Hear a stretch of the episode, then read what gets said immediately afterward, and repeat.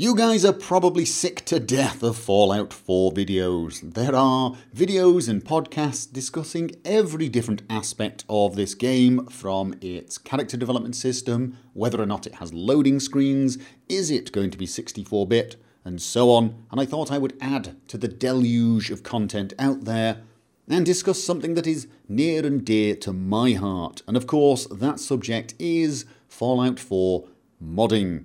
And so, without further ado, let's discuss that subject. Let's ask a few questions, talk about a few rumours and hints that I have heard, and let's speculate because that is always fun. The first question I'm going to ask is one that will surprise you. And that question is Will there be modding for Fallout 4? And my answer is yeah. Pretty sure there will be. Um, I've no reason to believe there won't be. Bethesda Game Studios have made all of their games uh, for a long while now very moddable. All of the Elder Scrolls since Morrowind, Fallout 3 was moddable. Of course, Fallout New Vegas was, even though that wasn't Bethesda Game Studios. We've got every reason to believe Fallout 4 will be moddable. But it does show our mentality, doesn't it? It does show that we just take it for granted. We assume there will be modding. I, I think there will be. There are many reasons I believe the modding community adds to you know the longevity of this game, the attraction of this game, but it's not as if the game itself wouldn't stand all on its own. A lot of console gamers are looking forward to this game and they have no options to mod. So let's just bear that in mind and not take it for granted. So, will there be modding? Yes, of course there will be. Okay, so we've got that out of the way. Will there be mods immediately? Also, yes. Uh, there will be people sat at their computers pre downloading the game, and the instant it releases, starting it up and not even bothering to play. Going through the file system, checking out what's possible, and some people will even start to make mods before they try the game. That is absolutely inevitable. It will happen. You will get day one mods. I can say that with an air of certainty uh, born out from uh, experience, basically. I just remember Fallout New Vegas. I remember Skyrim, and that was a totally new engine. I believe there will be mods straight away. But what sort of mods?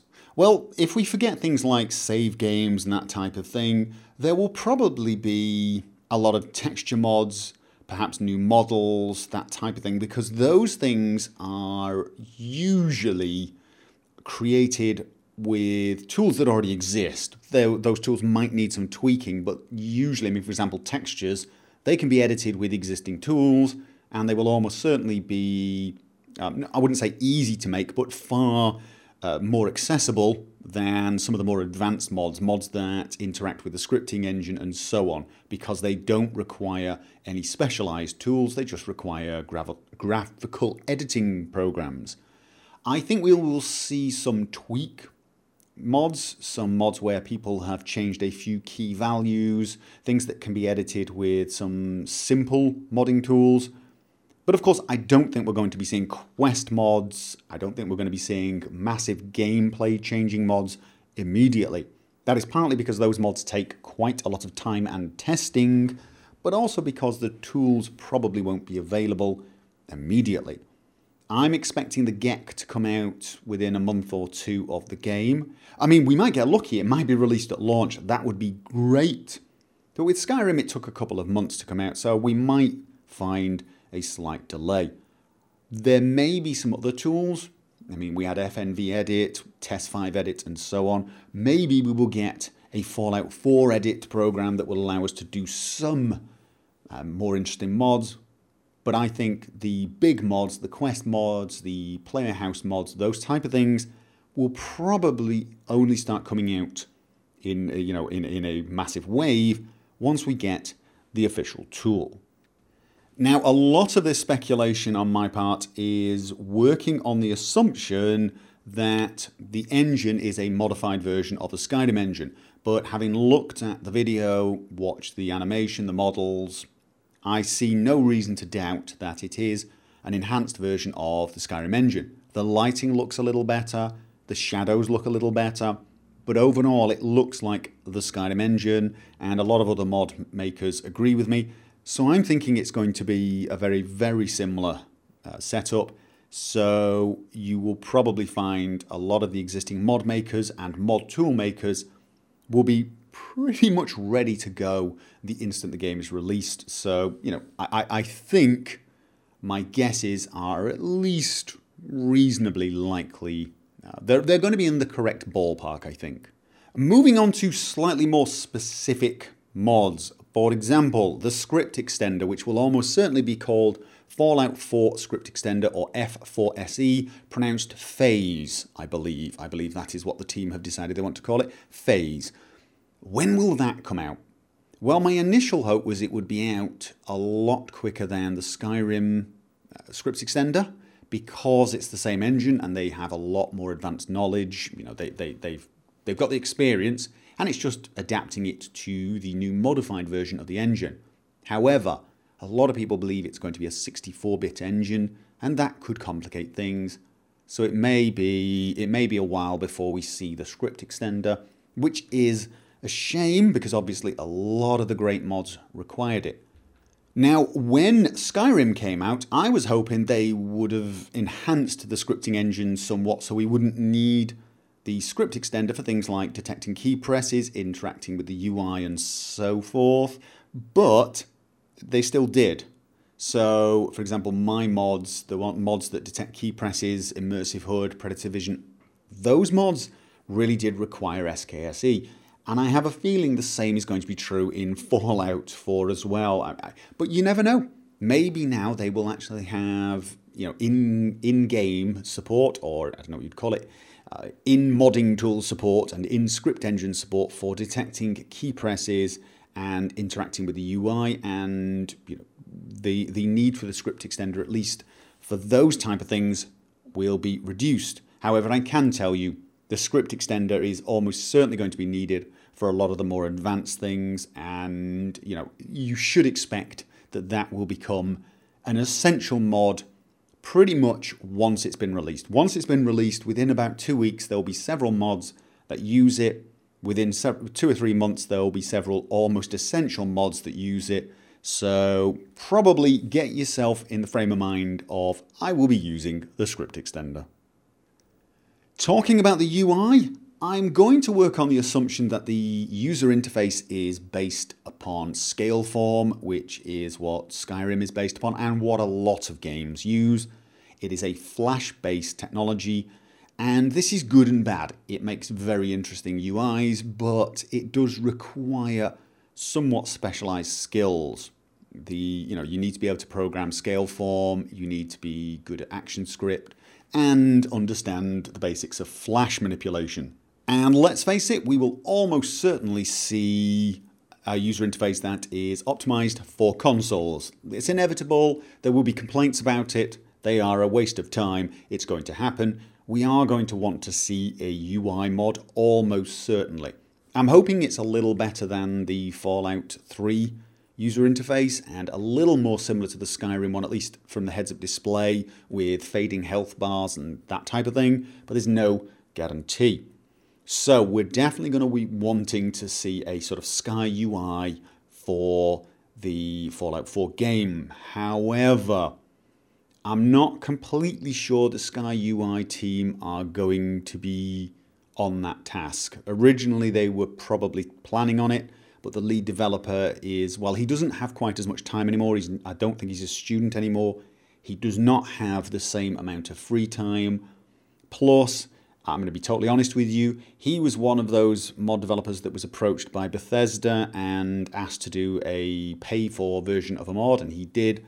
And of course, he got a lot of hatred and vitriol for it.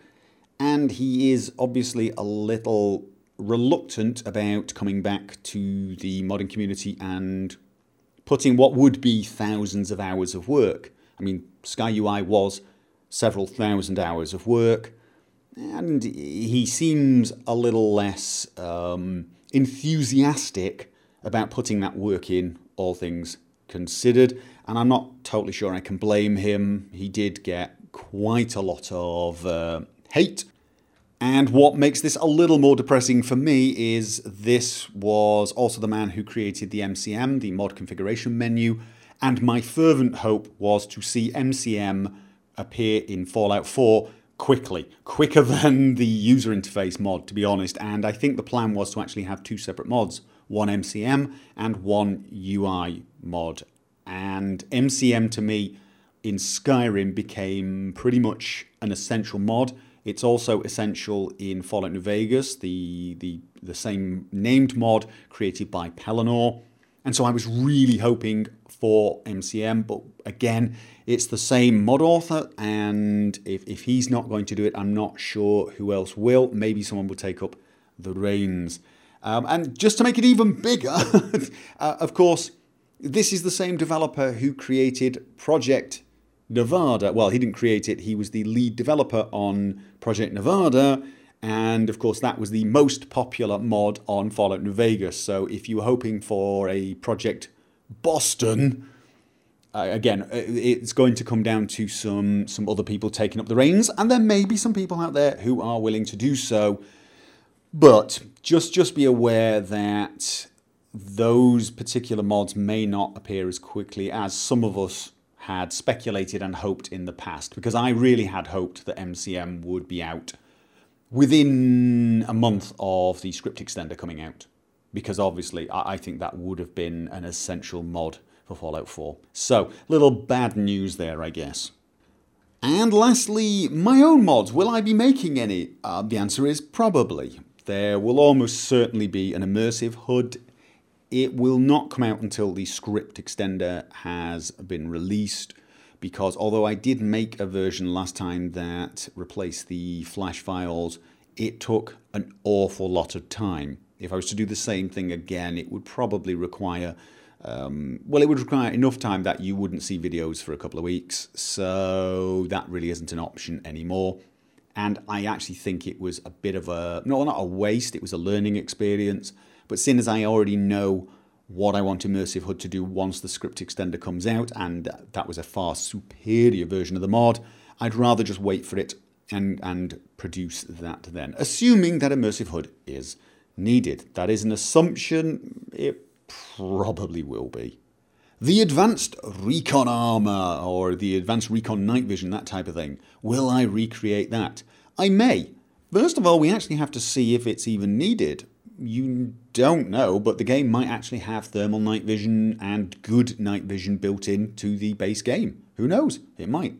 If it doesn't, I will probably, at the very least, create a uh, the, the, the technology part of it, the part that will allow items to have thermal night vision and advanced night vision and those type of features and I will probably assign it to certain items. I don't know whether uh, I will be having the time to rebuild armor, create the headgear that I created.